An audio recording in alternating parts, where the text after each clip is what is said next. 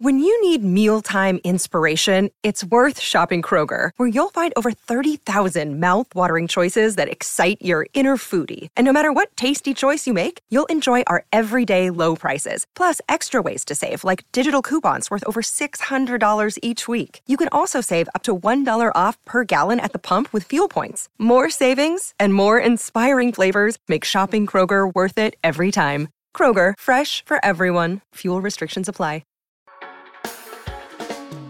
Hey everyone, if you like this podcast, go behind the paywall to get privileged access to the smartest minds in finance. Visit realvision.com slash rvpod and use the promo code podcast ten, that's podcast ten, to get ten percent off our essential membership for the first year.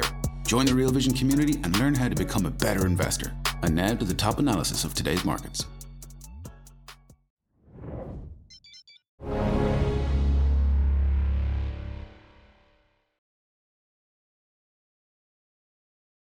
Will U S rates stay higher for longer? Hi, everyone. Welcome to the Real Vision Daily Briefing. With me today is Andy Constan, C E O of Damped Spring Advisors. Hi, Andy. It's great to have you back with us. Hey, thanks, Maggie. Good to be back. So we're looking at, a, for the beginning of the trading week here in the U S, we're looking at an up day for U S equities. I mean, the Nasdaq managed to gain over one percent, clawing back a little bit. You know, it's been it's been a little rocky for equities, but we had J P uh, Morgan C E O Jamie Dimon sort of later in the day sounding pretty bearish, warning that there are many risks ahead for the U S economy. When we certainly have some catalysts for that, I guess, today. We have inflation numbers out this week, a Fed meeting next week. What's top of mind for you as you look across these markets?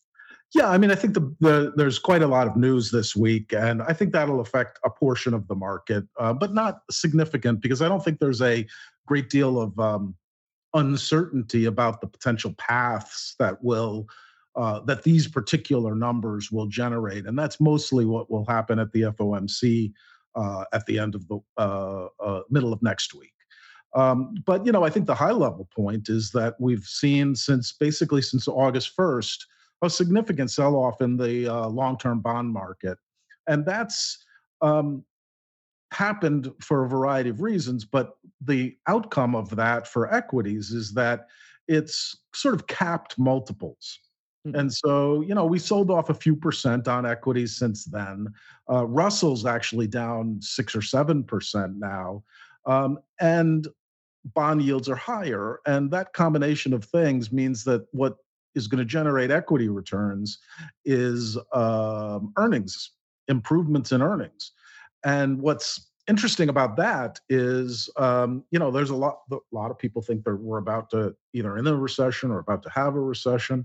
And yet earnings expectations for twenty twenty-four and twenty twenty-five are both expected to grow at twelve percent a year, um, which is quite significant growth. So there's some disconnects there that, you know, are concerning for equities in terms of what will power them higher, with bond yields rising and earnings expectations already extremely high. Yeah. So what do you, so when you say there's a, a lot of certainty, what do you think the path is? I mean, what do you, what are you expecting from inflation and the Fed? Well, I mean, I think the first thing is, I don't know what the inflation number is. I don't think anyone does. I think it's very hard to predict. And even if you did predict it, it's not particularly useful in trading markets short term. So yeah. We'll see what the C P I number ends up being. Um, it's, you know, it's got some, Uh, the, the the headline obviously has uh, energy prices that are going to drive it to a level that's, you know, six point six percent, um, which is, you know, seven point two percent year over year if you annualize it. But that's a big, that's not what people are going to focus on. I imagine, I would imagine they'll focus on core, and core at zero point two is still, you know, near the Fed's target. And so there are some people that think that uh, the in- inflation has been has been conquered. Um, and the Fed is already uh, expected to skip in uh, this coming F O M C me- meeting. And so there's really no chance that they're going to cut. And so, you know, you could have a zero point one or even a zero C P I, which isn't going to happen. But if you were to, the, the Fed isn't going to cut. So there's really only the possibility for a hot number. And then maybe they hike in September, but I think they skip. And I think that's what the market thinks. And regardless of this number, they're going to skip. And then the question, and we'll get a lot of data um, from the F O M C regarding their uh, expectations in the Summary of Economic Projections, the S E P or dot plot. And it'll be interesting to see. And so what I'm focused on for the F O M C is what they do to the dots. Mm. Right now, uh, with Fed funds at five point five percent, they have penciled in a dot of five point six by year end, which means there's a fifty-fifty chance that they hike one more time. Not, they're not going to do it in September, so that leaves November or December. Um, that could change on a very, very cold number. I imagine they could pencil a lower number, but an inline number, I think they're going to give themselves the optionality to uh, hike one more time if they choose to in November or December, and they'll give guidance along that lines. Uh, a very hot number, you know, maybe that number, the dot isn't going to go to a certain hike. It's going to just go to a little bit higher chance of a hike. So that's pretty narrow for the next three meetings in terms of what the variance of opinions could be. But I think the big and much more interesting point will be what happens to the um, twenty twenty-four, December twenty twenty-four dot, because uh, that it has one hundred basis points of cuts built in. And mm. so, you know, one hundred basis points of cuts, if the economy is still doing okay, Uh, and inflation isn't dead, is got to come out. The Fed has to go from one hundred cut basis points of cuts maybe to, you know, my, I've penciled sixty to eighty basis points of cuts, which would push two-year note yields to maybe five and a quarter at the highs, um, and be a fairly big surprise to the market. Um, so I think that's the the risk on the F O M C. Alternatively, It's possible, I guess it's possible, though nothing they've said and no economic data really supports it. It's possible they could pencil more cuts into uh, twenty twenty-four. I just don't see that as very, very likely. So probably less cuts penciled in on t- to twenty twenty-four, which would have an im- a modest impact on two-year notes. Um, and so what really, to me, is happening right now is that Um, the two years anchored. Maybe it's five percent, maybe it's four point eight percent, maybe it's five and a quarter percent, but it's pretty anchored.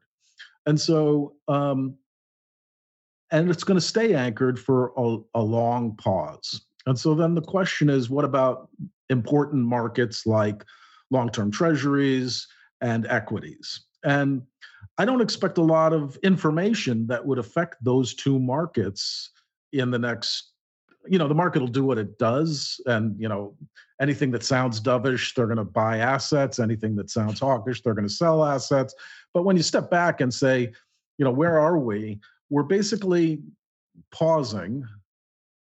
And now we'll have to see a significant amount of data to see what, what how the economy will play out.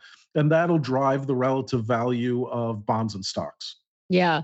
Yeah. It feels like, I mean, people have been saying some volatility, but it kind of feels like we're churning here. And everyone's, uh, some people have used the analogy of running to the sides of the boat, right? Because you get, you'll, you, you have these kind of, you still have mixed data. And so, as you mentioned, if it comes in softer, everybody runs to the side of the boat. That, you know, means that we're going to start to see these cuts, maybe where the recession everyone's been waiting for finally is here. And then we'll get something that shows resilience, and then everyone seems to, you know, pitch to the other side. I think it's now the boat is just much narrower.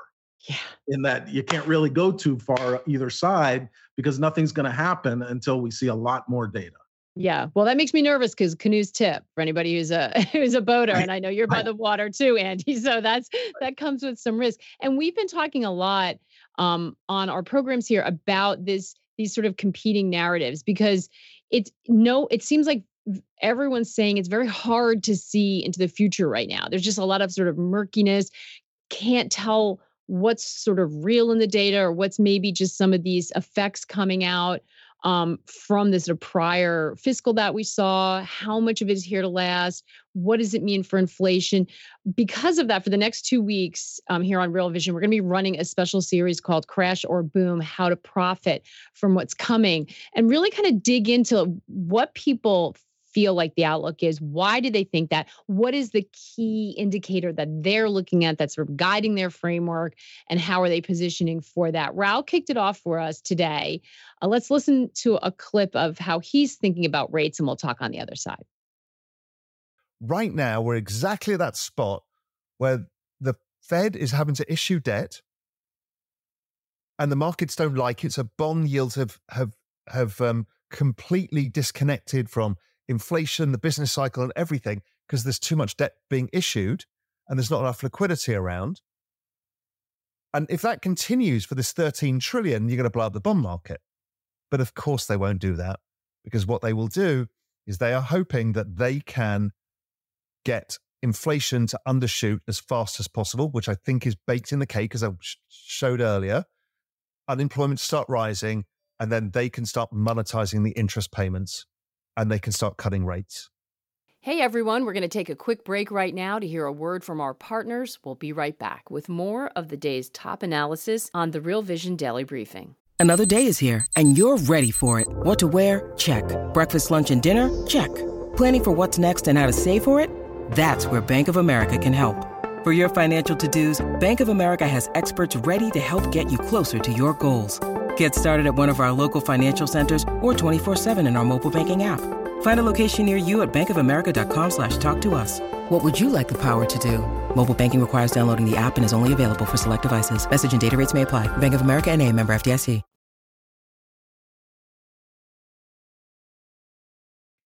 For more where Raoul sees the best opportunity around that, as well as the risks, head over to our website. You can see the whole presentation there. And if you're not already a member, go to realvision.com forward slash crash or boom to take advantage of some crazy special offers we have on right now. A lot of good stuff coming your way. I'm going to talk a little bit more about it at the end of the show. So, Andy, how are you thinking about this issue of treasury supply? I feel like a lot of people got bonds wrong. Raoul's talked about the fact that he he he was wrong on that. And then, you know, kind of keying in, I, I was really interested in that first line that sort of, um, you know, they've, uh, they're not correlated to the normal things you would look at because you've got this big issue of supply looming over the market, which everyone's had to kind of now take into consideration. How are you thinking about that supply issue? Yeah, so that's been my big call this summer. Um, you know, I absolutely nailed bonds um, uh, in August. Uh, sorry, when I wrote the script, which I released to my clients in uh, mid-July, and then was on was on C N B C actually saying this is what's going to happen, and happened. And that, but by the way, that's no small thing because so many people got bond, bonds wrong yeah, well, multiple I mean, times. By the way, right. It's been a really oh, I get them wrong all the time. This one just happened to really hit. So I get them wrong all the time. I'll get them wrong again. This one, I had all the things I wanted to line up, and they lined up. Right. So the importance of having a framework. I think the bigger issue is not that bonds are now dislocated from the economy. I think the bigger issue is bonds have been dislocated from the economy, and now they are getting relocated to the economy because of supply.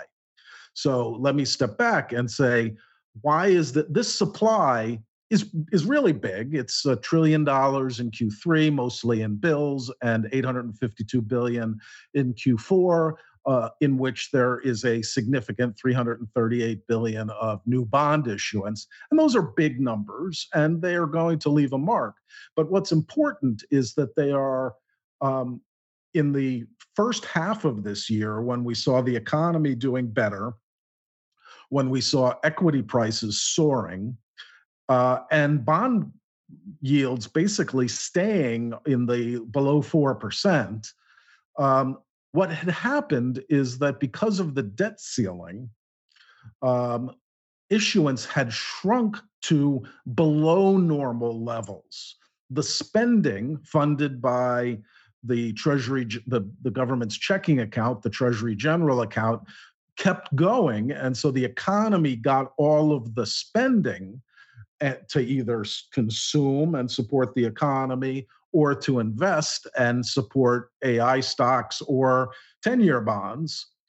But the issuance was not there to offset the spending. Mm. And so the important thing is that for basically about nine months now, the effect of quantitative tightening has been muted by the lack of long-term duration supply. And so you can see that in things like Treasury term premiums, which are uh, a, a theoretical thing, but are deeply negative, and equity risk premiums or equity earnings yields, less treasuries, that are at all-time lows. Well, not all-time. The um, the dot-com bubble was worse. Um, and that suggests that there are just not enough assets around for the amount of savings that are looking for assets. And that all changed on August first. And so what I think is happening is not so much so that essentially what that means is that bond prices and stock prices were artificially high due to an imbalance of supply. Now the supply is rebalancing, and so bond prices are now going to where they more normally belong, carrying a small positive risk premium for the volatility you take as a bondholder and reflecting inflation expectations and real yields that are consistent with inflation, which isn't yet dead, and a Fed that is attempting to raise real yields high enough to slow the economy. And so that, to me, represents a four and a half, ten-year, maybe a four and three quarters, maybe a five percent thirty-year. And I think that's the direction we're heading, regardless of the, the narrative around whether we are or are not uh, have or have not killed inflation, are or ha- are not going into a recession. I have a script that I've wrote, which describes how I think what I think has to happen for inflation to be durably um, uh, killed. Um, and so far, the fir- the thing that mattered most is for this normalization of risk premium to happen. And mm-hmm. so the first act was higher for longer. We've seen the Fed yank on the interest rate. Now, supply of bonds is a catalyst for bonds to go renormalize in yield, and uh, that will follow with a variety of things, which will ultimately lead to inflation uh, durably returning to target. So uh, Bo's asking, we have an inverted yield curve, but it seems to be reverting by longer-term yields increasing rather than short-term decreasing. What's your take on this? Yeah, and that's exactly what it is. Yeah. As we started with, the um, two years stuck. You know, the Fed's going to pause. Are they going to pause at five and a half or five and three quarters? I don't know. Are they going to cut sixty basis points or one hundred basis points? And two years not going to do much until there's real signs of a recession in which the Fed then will cut very rapidly. The two years stuck. So everything's about the long end, and we could. Uh, e- given that, we can either invert more, and that would be a rally in the long end, uh, bond prices, or we can bear steepen, which is a sell-off in bonds and a rise in yields. And that's what we're seeing, and it makes sense given the context of uh, prior to August first, inadequate supply of these same bonds that had been artificially high in price, low in yield. And now that's normalizing. Yeah. Uh, if we are in this environment where we have rates at these higher levels and the two-year anchored, uh, two questions. Um, you know, what changes that? You, you, you, it sounds like in order... Or what, what sort of brings on the recession? Do we have to see something break because of those higher interest yeah. rates? And is it banks?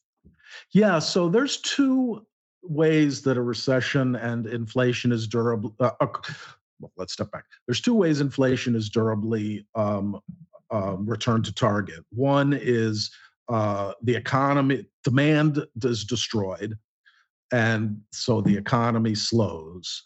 The other is a credit event in which money becomes very dear and the Fed reacts. And my picture is, and I called it this uh, uh, in March, is that the banking crisis that we had was a tempest in a teacup, meaning It was three or four banks that went out of business that were badly run and taking undue risk.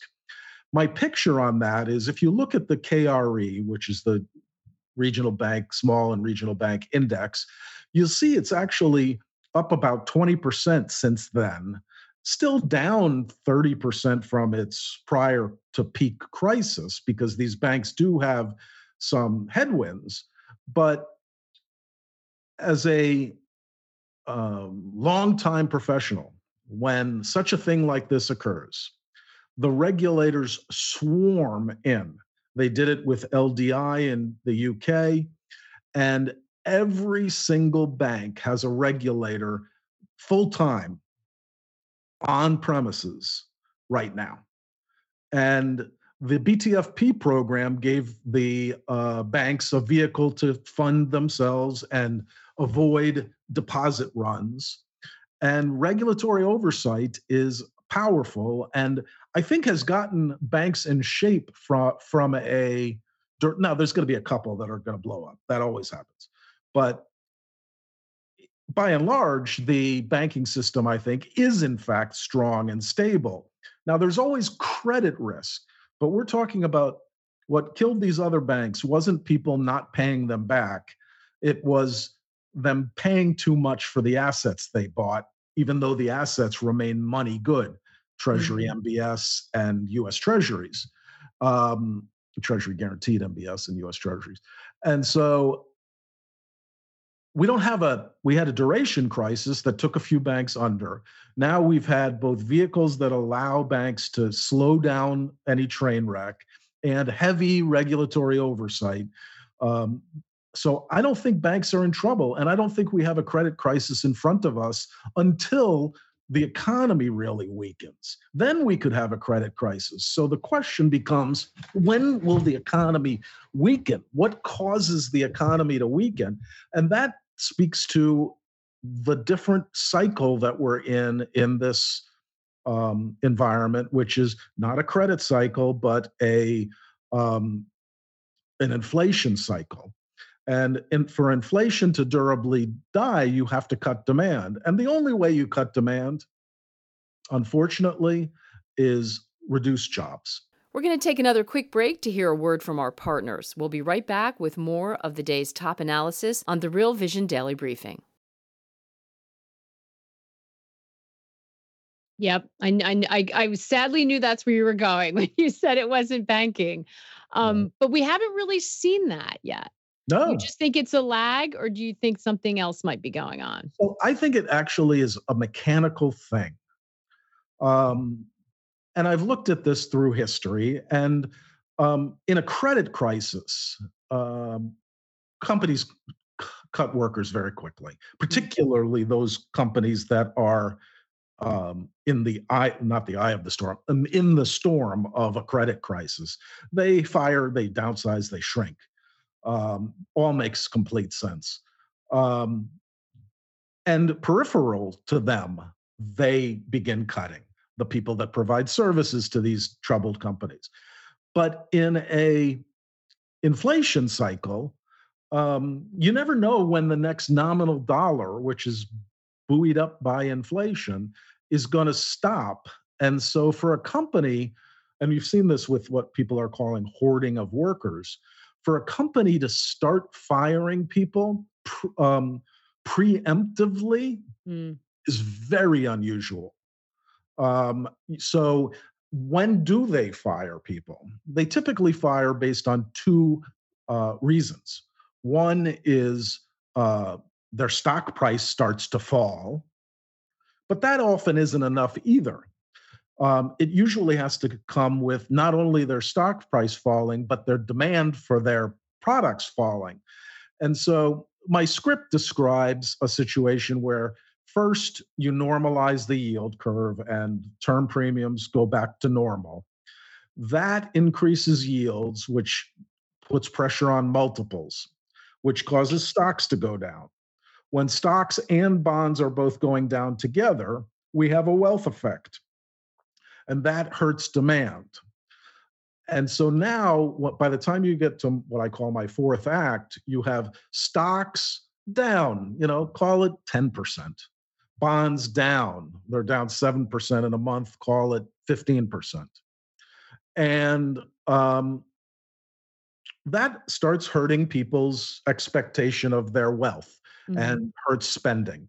And so then you start to see, and I think this happens in Q one, January, sorry, Q four earnings reporting period, so January first, January, late January, early Feb, or the following quarter in late April or early May, where earnings expectations that are currently at a twelve percent growth start coming down. That, along with stock prices falling, starts getting corporate officers to start to wield the axe. And that's when you have a recession. And so I think those mechanics in this cycle have to play out in that way, or else strong labor is going to continue to have create demand, which is going to continue to um, keep inflation above target, which will continue to have the Fed trying to short, raise short-term rates after pausing for a period of time. So I think those are the two general outcomes. I think the script will work, but it will unfortunately result in a sort of mid twenty twenty-four recession. Yeah. So if that's the case, it sounds like um, you know, the market, as you said, is expecting those rate cuts. Uh, it sounds like there is the potential for some if we go into recession. Well, now that the most interesting thing about this cycle is, um, will the Fed respond quickly to a recession? And given the experience they've had uh, regarding ZIRP and the impact that they've had, and more importantly, given the relative insensitivity to interest rate cuts, it's not clear to me that the Fed is going to aggressively cut until they're sure. And so I think cuts in twenty twenty-four are likely. I think cuts in the first half of twenty twenty-four are extremely unlikely. Mm. So I guess the point being that as this script plays out, where you have, let's call it a five and a quarter to two year and a four and three quarters ten year, at some point, probably late this year, early next, the two year is going to be a massive buy because they're going to cut. Right now, it's way too early. We haven't seen anything that indicates that even I'll be right on this script and that we'll actually have this slowing of demand that's necessary to cool inflation. So in the in the shorter term, it sounds like it's tough sledding. You've got uh, the potential for pressure on equities. It's too early for the bond move. So is is cash the only? I think someone said short-term treasuries are the new Tina. There is no alternative. Um, Well, they're certainly attractive. Oh, Bo um, said that in the chat. Yeah, certainly attractive to have your money in cash. Um, I have um, two portfolios. One is beta, which is long-term holdings. Um, and in that portfolio, I'm at the maximum amount of, I, I hold all assets in a diversified way, very similar to um, the all-weather or risk parity framework that I learned at Bridgewater. Um, But I'm also at the maximum, uh, the minimum amount of assets and the maximum amount of cash I allow myself in that portfolio.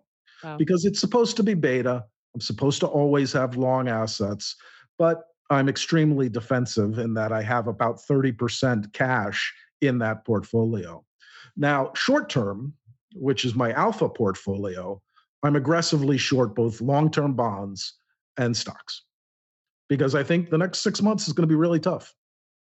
Which again is a blow to that sixty forty that Perfect. One has to suspect a lot of people are still in, right? But you have to understand that's what the Fed needs to cause pain in for there to be firings, for the economy to slow, and for inflation to be durably um, um, killed. At the, so far... We have we felt some pain, but we're almost back to highs, and inflation isn't dead yet. So I feel very, you know, they they never target assets. They never say they target assets, um, and their behavior so far, in which they handed off the um, quantitative tightening to whatever whim the Treasury was being influenced on in terms of how they issued, muting it if they issued nothing or bills, and causing it to be effective if they, like now, issue coupons.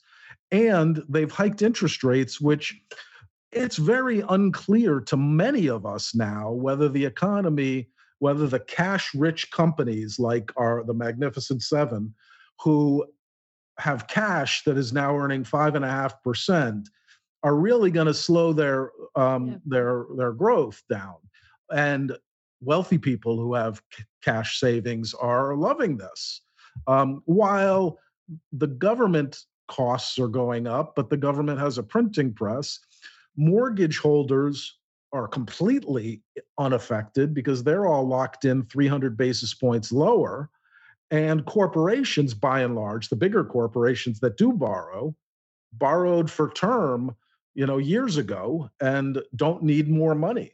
So it's very unclear to me that this mechanism of of of raising interest rates is going to be effective to, to do the job that needs to be done, which is to reduce aggregate demand. Yeah.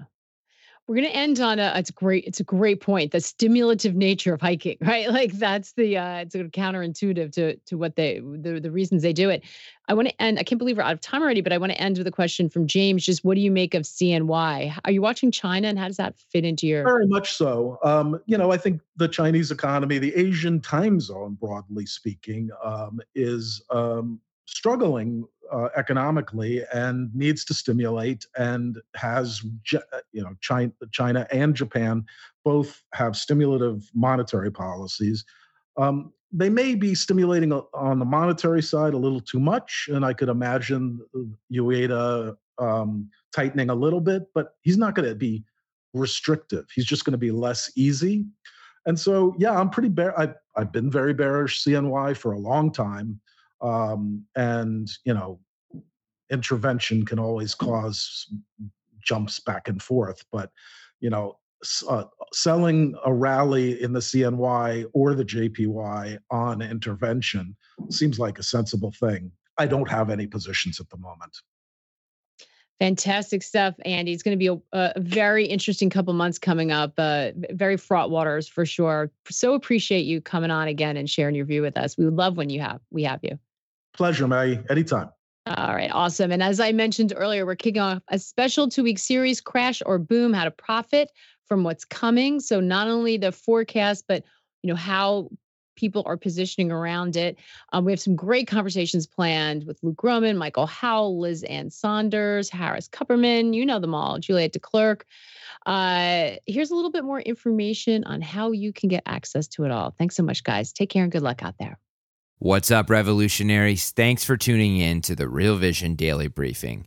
For more content like this, head over to real vision dot com and get unfiltered access to the very best, brightest, and biggest names in finance.